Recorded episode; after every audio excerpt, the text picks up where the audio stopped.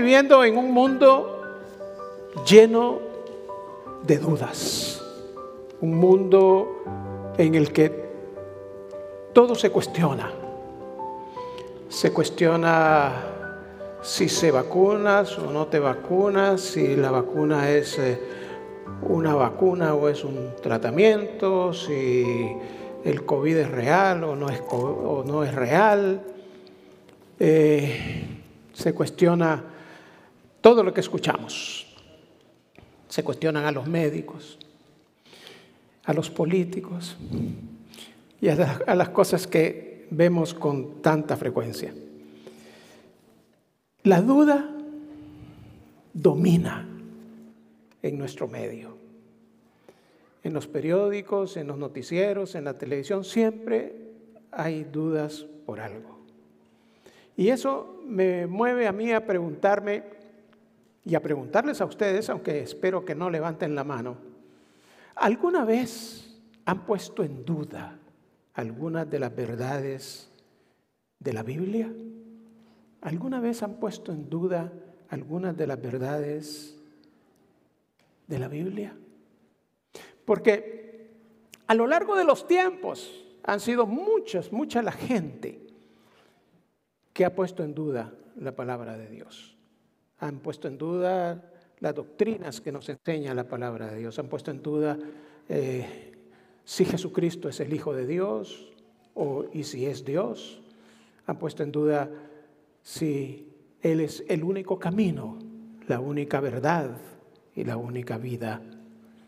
Han puesto en duda eh, si Cristo va a venir nuevamente han puesto en fin, todas las enseñanzas básicas, fundamentales de la Biblia han sido cuestionadas y han pues, sido puestas en dudas a lo largo de los años, por mucho tiempo.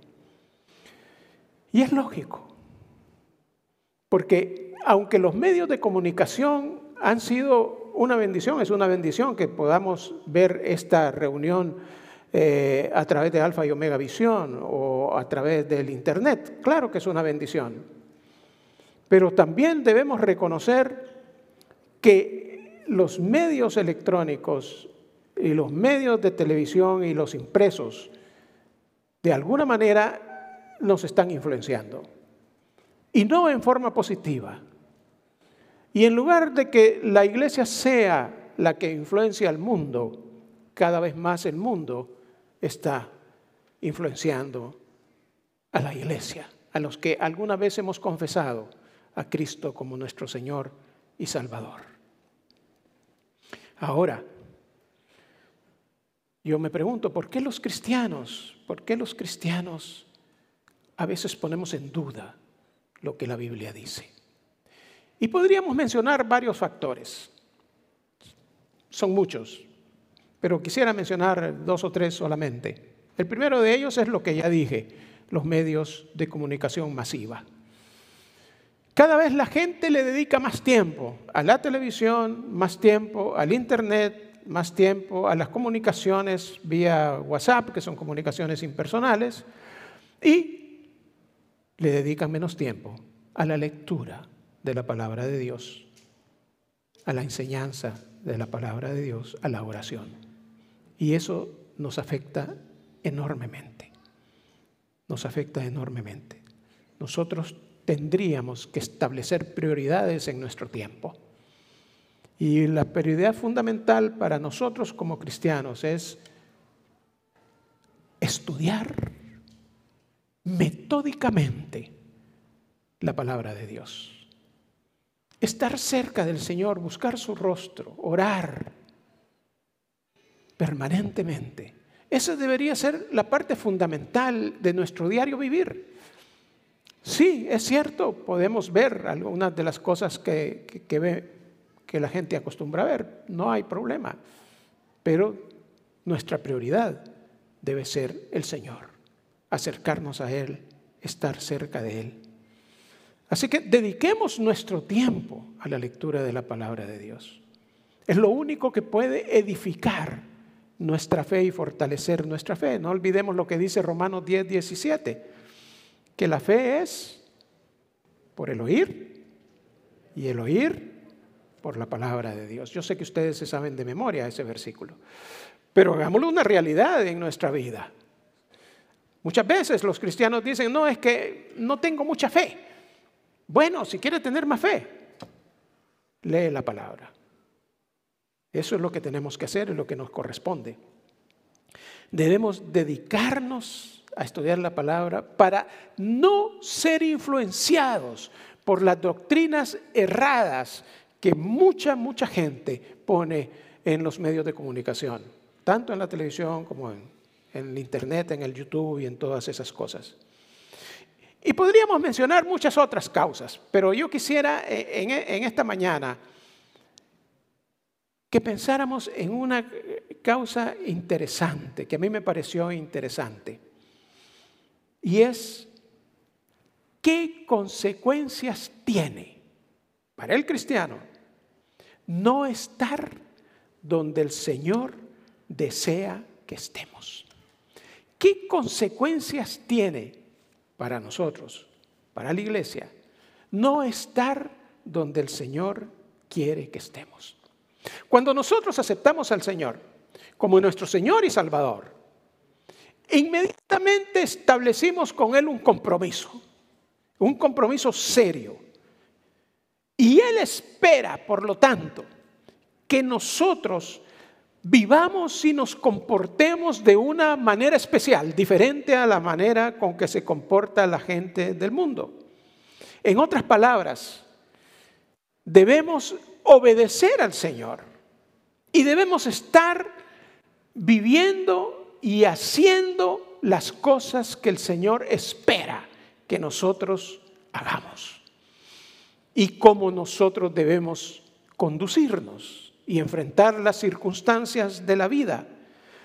Todas nuestras acciones, sin excepción, tienen consecuencias, no lo olvidemos. Así que la pregunta es esa, ¿qué consecuencia tiene estar donde el Señor?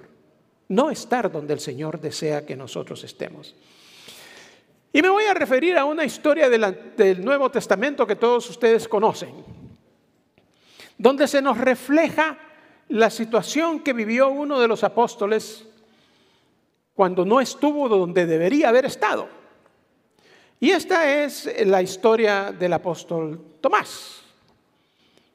Y les invito a leer ahí en sus, en sus Biblias, en el Evangelio según San Juan, en el capítulo 20, versículos 24 al 29.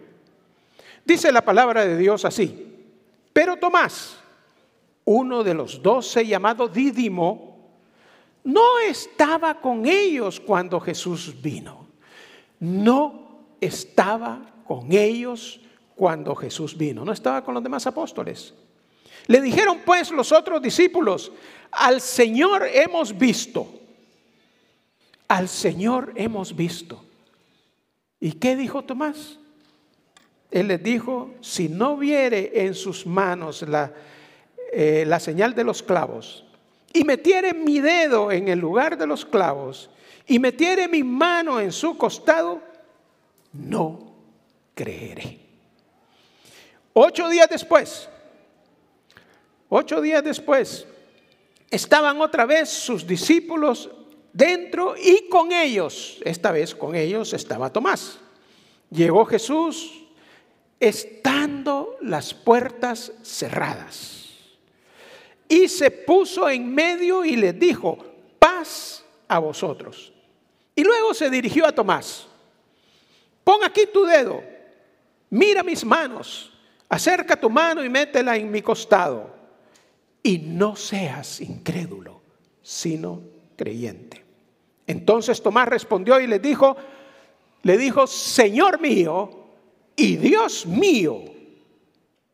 Y Jesús le dijo, porque me has visto, Tomás, creíste. Bienaventurados los que no vieron y creyeron. Y este, este, este, pasaje nos refleja unas circunstancias especiales de este apóstol Tomás. Eh, Popularmente incluso hemos aprendido a considerar a Tomás como un individuo que no creía, un incrédulo. Hasta hay un dicho popular que dice, yo como, como Santo Tomás, ver para creer. Eso, es un, un dicho muy común. Pero veámoslo de otra manera. Yo estoy convencido de que Tomás sí era, tenía una fe en Cristo Jesús. Tenía tanta fe en Jesucristo que en el capítulo 11, versículo 16 del mismo Evangelio de Juan, cuando el Señor anuncia que va a, ir a, a, Betania, Él le dice a los demás discípulos, Tomás les dice a los demás discípulos, vamos también nosotros para que muramos con Él. ¿Qué nos demuestra esto? Que Él había escuchado lo que Jesús dijo varias veces anunciando que iba a morir en la cruz. Y creyó. Creyó a tal punto que estaba dispuesto a dar su vida con su Señor y Salvador. Por lo tanto, no era un incrédulo. Él creía en lo que había escuchado del Señor. Pero, aparentemente, para él, lo que vio en la cruz y el sufrimiento de Jesús y su muerte, para él eso significó el fin de toda la historia. El fin de toda la historia. Y cuando leemos este pasaje, lo primero que nos llama la atención es cuando dice, Tomás, uno de los doce, no estaba con ellos. No estaba con ellos cuando Jesús vino. Los discípulos estaban reunidos. Pero ¿y Tomás?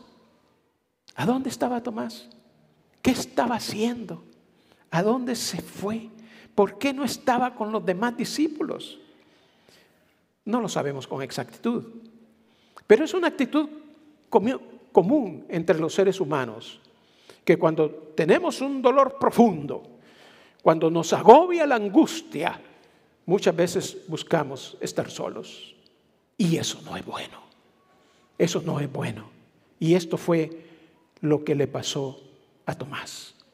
Y si bien no sabemos exactamente dónde estaba ni por qué, de lo que sí estamos seguros es que no estaba donde debería estar, estaba ausente. Y eso tuvo una consecuencia tremenda para la fe de Tomás, porque la duda se apoderó de él. La duda lo sacudió por completo. Este discípulo, este hombre que estaba dispuesto a morir por Jesucristo, se apartó y comenzó a sufrir las consecuencias de su separación. Y los discípulos se habían reunido porque habían presenciado a Jesús resucitado y estaban llenos de gozo. Y contando entre ellos, contándose la maravilla de ver a su Señor, al que habían visto morir en la cruz, verlo resucitado. Qué tremendo debe ser esto. Ellos no podían contener su gozo. El Señor había resucitado. Y se contaban, estaban, me imagino yo, contándose unos con otros todo lo que habían visto y lo que el Señor les había dicho. Pero en medio de tanto gozo viene Tomás y pone la nota discordante. Manifiesta su duda, su incredulidad y les dice, si no viere en sus manos la señal de los clavos y metiere mi dedo en el lugar de los clavos y metiere mi mano en su costado, no creeré. Tomás no había visto y para creer necesitaba ver. Uno puede tender, como dije, la tendencia a, juzgar la incredulidad de Tomás. Sin embargo, esta misma incredulidad tiene otro lado positivo. Y es que debemos reconocer que no solamente Tomás había creído en el Señor y lo que el Señor había enseñado, sino que además era un hombre sincero. Él no ocultó en ningún momento sus sentimientos y manifestó su duda. ¿Y qué pasó entonces cuando él manifestó su duda? había que aclarar, tenía que ser aclarada, tenía que ser aclarada. Ahora, hay otra cosa sumamente interesante. ¿Ante quién manifestó Tomás su duda? Ante los demás discípulos, ante sus hermanos, ante lo que podríamos considerar era ya la iglesia primitiva, el comienzo de la iglesia primitiva cristiana. Y esto es aleccionador, hermanos, es aleccionador para todos nosotros, porque cuando nosotros tengamos duda, cuando nosotros tengamos dolor, cuando nosotros tengamos angustia, no debemos ir al mundo, no debemos buscar a las personas que no creen. Tenemos que buscar a las personas que son capaces de edificarnos, de manifestarnos su amor y su apoyo, de darnos palabra, que nos edifique y que nos ayude a salir de la situación de dolor que estamos viviendo. No podemos ir donde los que no son creyentes porque no nos van a poder ayudar. No podemos ir donde aquellos que no entienden la iglesia porque no aman al Señor de la iglesia. No podemos ir donde aquellos que no entienden la iglesia porque no aman al Señor de la iglesia. La iglesia, hermanos, es el lugar para el cristiano, tanto en los momentos de gozo como en los momentos de incertidumbre, como en los momentos de dolor, cuando el dolor nos agobia. En estas circunstancias que estamos viviendo, todos nosotros hemos sufrido. Hemos sufrido en forma personal, una enfermedad tremenda o la pérdida de personas a las que amamos profundamente. Pero es aquí donde podremos buscar consuelo. Es aquí, con los hermanos, con los otros hijos de Dios, con los que nosotros podemos levantados.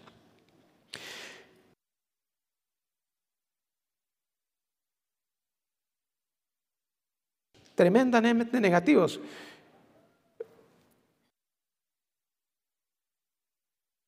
no creeré. Y este es uno de los peligros más graves que existe. Cuando en la, vida se, el, en un sistema para nosotros. Cuando comenzamos a ver en forma negativa absolutamente todo. Cuando la duda se convierte en nuestro método de enfrentar las circunstancias. Cuando la vida se convierte, la duda se convierte en nuestro sistema de vida. Creer es comprometerse. Y desde el momento en que nosotros creímos, establecimos un compromiso serio con nuestro Señor y Salvador.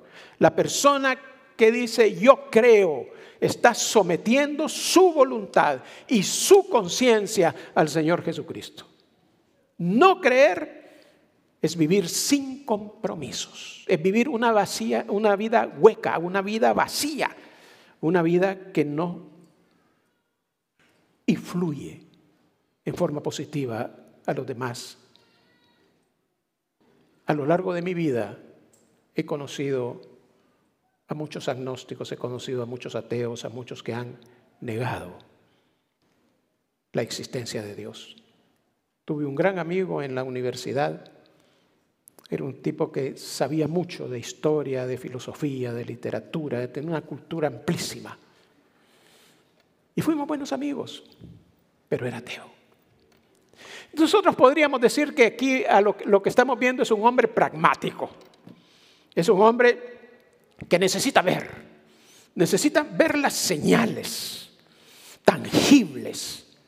Solamente así podría creer si pudiera tocar, si pudiera pesar, si pudiera medir, si pudiera sentir. Solo lo que sus ojos veían y sus manos tocaban era lo que tenía valor. Pero una de las cosas que reiteradamente vemos en la vida de Jesucristo cuando enfrenta a los fariseos es precisamente que los reprendía porque los fariseos buscaban constantemente señales. Constantemente señales. Es decir, Ellos identificaban dos conceptos que son relacionados pero que son distintos como uno solo. El hecho de ver señales y el concepto de eh, la fe. Pero tenemos que estar plenamente seguros de lo que la fe es. Y la fe no viene porque vemos los milagros.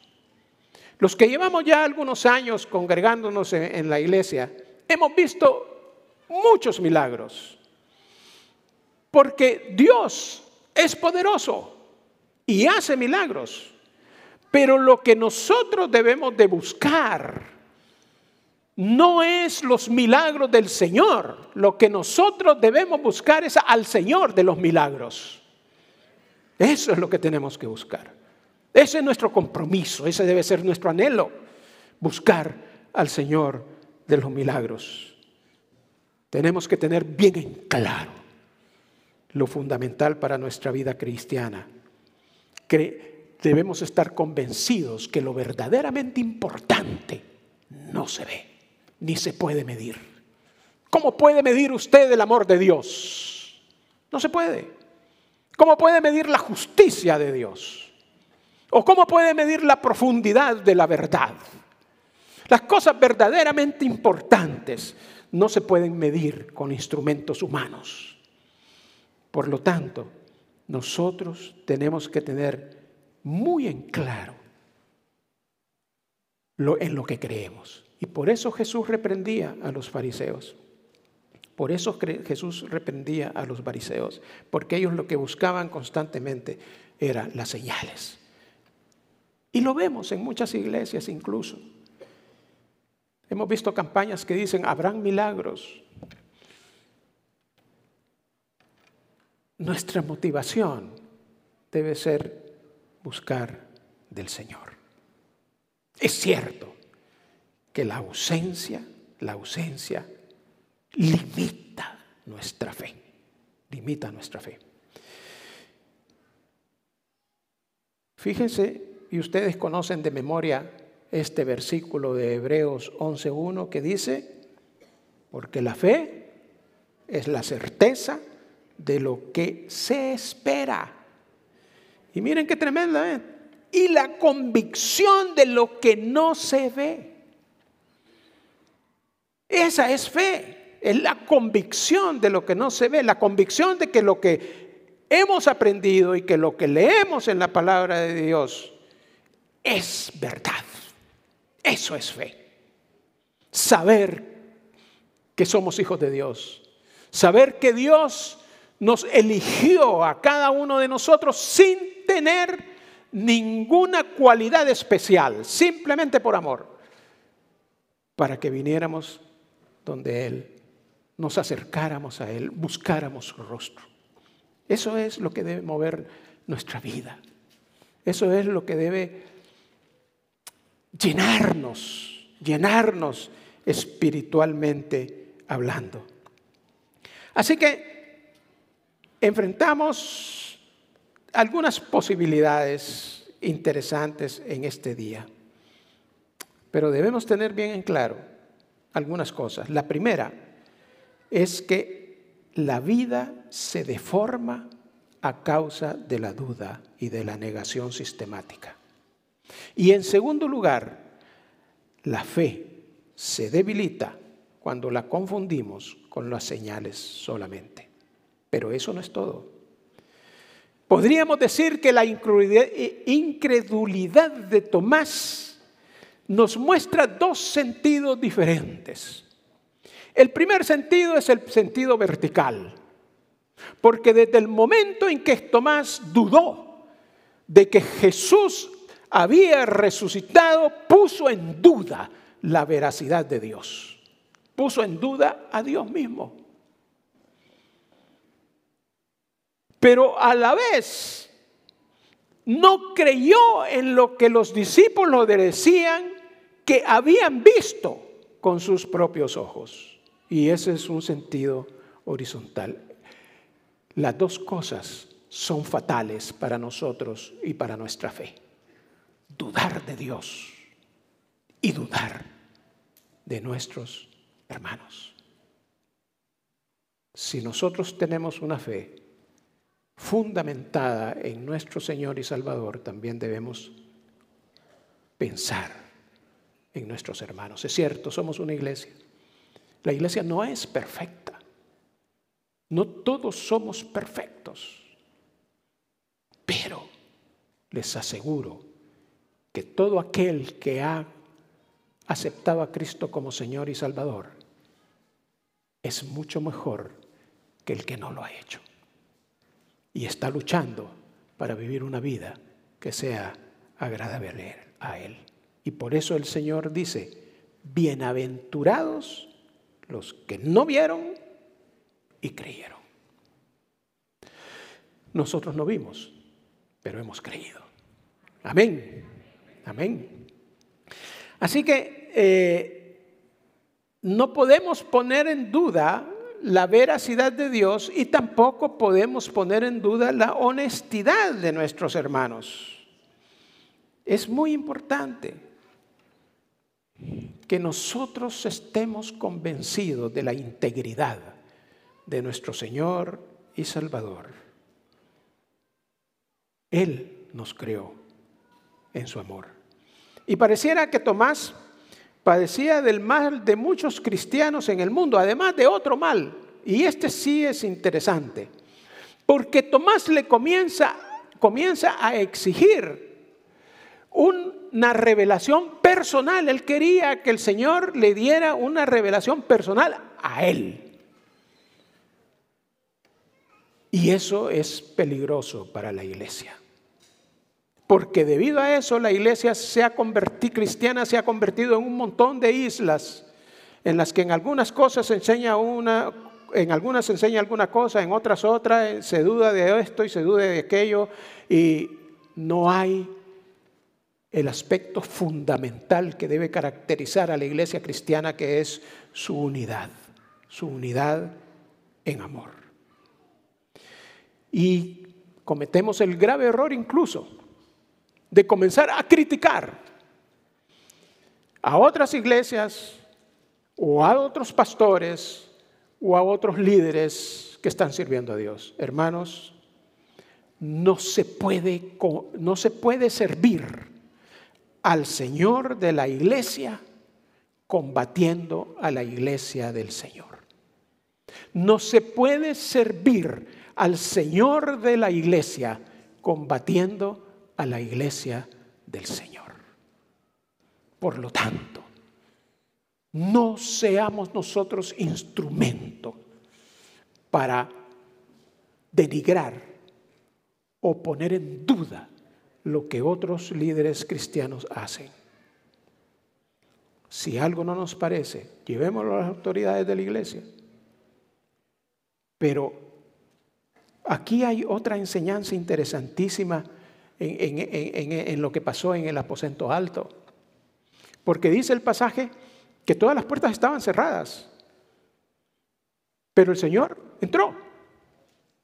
no hay nada, absolutamente nada que se pueda que pueda ser un obstáculo entre el Señor y usted. Si el Señor va a buscarlo, lo va a buscar independientemente de cualquiera de los obstáculos que puedan presentarse. Él va a estar ahí. Y la otra cosa interesante, interesante, es que le habla al incrédulo, después de saludar a los discípulos, habla Jesús al incrédulo y le dice, pon aquí tu dedo, mira mis manos y acerca tu mano y métela en mi costado y no seas incrédulo, sino creyente. En las palabras de Jesucristo, en ningún momento hubo reproche. En ningún momento hubo alguna frase de reclamo por la actitud de Tomás. En las frases de Jesús lo único que hubo fue amor. Entendió la, duda de Tomás. Y eso es lo que nosotros debemos hacer en la iglesia, hermanos. Cuando hayan problemas, cuando hayan dudas, cuando hayan temores, cuando hay lo que haya, es en la iglesia donde debemos buscar el consuelo, el apoyo, el amor. Solamente aquí. Y como consecuencia de esto, entonces Tomás dice, Señor mío y Dios mío, no hay otro reconocimiento más hermoso que un ser humano puede hacer que decirle a Jesucristo, Dios mío. Él es nuestro Dios, hermanos. Él es nuestro Dios. Y es hermoso, es hermoso sentirlo y es hermoso pensarlo. En el, en, el, mismo Evangelio de Juan, en el capítulo 5, versículo 23, dice, para que todos honren al Hijo como honran al Padre, el que no honra al Hijo no honra al Padre que lo envió. Tenemos que creer en Jesús. Tenemos que honrar a Jesús. Tenemos que comprometernos con Jesucristo en nuestra vida personal y tenemos que comprometernos con nuestra iglesia. Y el compromiso con el Señor significa comprometernos a servir en cualquier ministerio, comprometernos a predicar la palabra de Dios, comprometernos a visitar a los enfermos, comprometernos a llevar consuelo al que lo necesita. El ser humano vive constante en este dilema. O se ausenta de Dios y se hunde, o confiesa a Cristo como Señor y Salvador y vive. Porque cuando confesamos a Cristo, somos nuevas criaturas. Tenemos una nueva vida. Y la vida útil, productiva, hermosa, solamente es posible en Cristo Jesús. Amén. Gloria a Dios. Gloria a Dios. Todos necesitamos, todos necesitamos a un Señor que nos rescate, que nos salve, en quien podamos confiar. Que sepamos que no importa lo que estamos viviendo, que no importan las circunstancias que estemos viviendo, por dolorosas que sean, Él está con nosotros. Y que todo lo que nos pasa, al final de cuentas, es para nuestro propio bien. Aunque en el momento no lo entendamos, aunque en el momento sean dolorosos, es para nuestro propio bien, porque eso dice la palabra de Dios y yo creo lo que la palabra de Dios dice. Pensemos eso, declaremos eso. Cuando yo, hermanos, los veo a ustedes en esta mañana y veo este auditorio lleno, me lleno de gozo. Me lleno de gozo de saber que tenemos una iglesia comprometida una iglesia que está dispuesta a servir, a seguir al Señor y a predicarlo. A que nosotros podamos dar testimonio de lo que significa la vida cristiana. Y ese testimonio lo podremos dar solamente cuando hablemos la palabra de Dios y solamente en la medida en que manifestemos el amor de Cristo hacia las demás personas, especialmente dentro de nuestra congregación. No podemos apartarnos de la iglesia. A lo largo de los años he visto algunas personas que han confesado a Cristo, que han alabado a Cristo en nuestra iglesia, que han servido incluso y que, que se veían eh, fervientes, pero que algo les pasó en la vida y poco a poco se fueron apartando, se fueron apartando, se fueron hasta que al final desaparecieron y se apartaron por completo. ¿Por qué? Precisamente porque se apartaron de, de la iglesia. Si nosotros queremos crecer en lo espiritual, tenemos que estar juntos, tenemos que amarnos, tenemos que respetarnos tenemos que edificarnos mutuamente. Dice segunda de Pedro 1:12, por esto yo no dejaré de, de recordaros siempre estas cosas, aunque vosotros las sepáis y estéis confirmados en la verdad presente. Tenemos que estar escuchando constantemente las palabras de Dios y estarlas repitiendo una y otra vez. Y Hebreos 10:25, ustedes lo conocen, dice, no dejando de congregarnos como algunos tienen por costumbre. El que deja de congregarse sufre la ausencia que sufrió Tomás. Su vida se debilita, su fe se debilita. Por eso no podemos dejar de congregarnos. Cuando nos congregamos somos edificados, aprendemos, crecemos y nos llenamos de un profundo y ferviente amor, hermanos. El cristiano debe tener un amor apasionado por Cristo y por las almas. Eso debe ser nuestro anhelo, tener un amor apasionado por las almas que se pierden, hermanos. Estaba leyendo hoy en, el diario que cada día en Honduras asesinan a no sé cuántas personas. Qué doloroso. Hay que orar por, no solamente por, por Ucrania, que es cierto, están sufriendo y la iglesia está ahí al, al pie de la batalla. También tenemos que orar por nuestro país. Tenemos que orar por nuestra ciudad. Por años Honduras y San Pedro Sula en especial fue considerada la ciudad más violenta del mundo. Dicen que ahora no lo es, pero yo cuando veo las noticias veo tanto dolor y tanto sufrimiento. Oremos, comprometámonos con nuestro país y con nuestra ciudad. Les puedo asegurar de que San Pedro Sula es lindo y que vale la pena vivir aquí.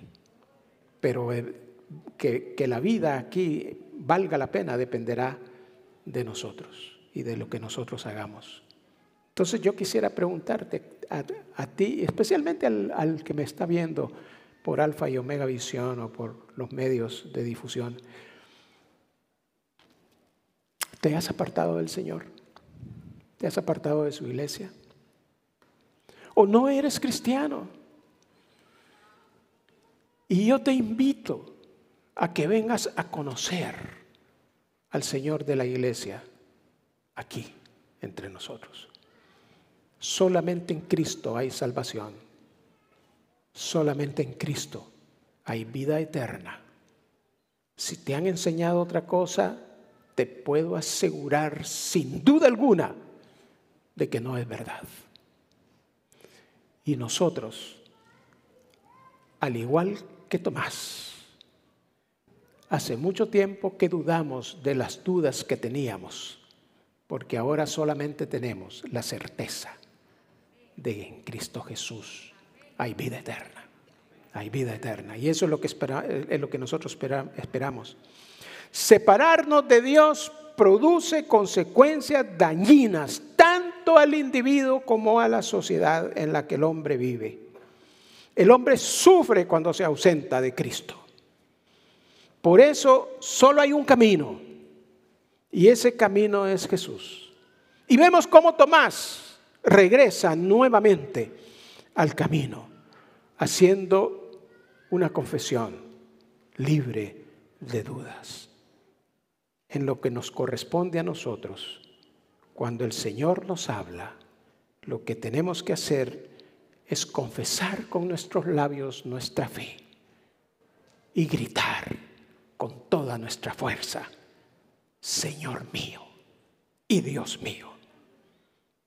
Que Dios le bendiga y Dios le guarde, mis hermanos. Que toda la gloria sea para nuestro Dios. Gloria a Dios.